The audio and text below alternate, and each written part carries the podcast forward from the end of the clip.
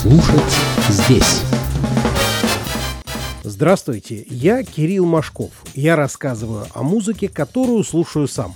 29 июня 2018 года в свет вышел новый студийный альбом саксофониста Джона Колтрейна. Да, это не шутка.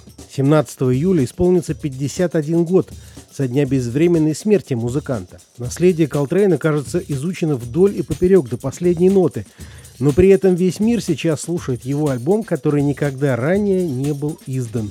Он называется Both Directions at Once – The Lost Album.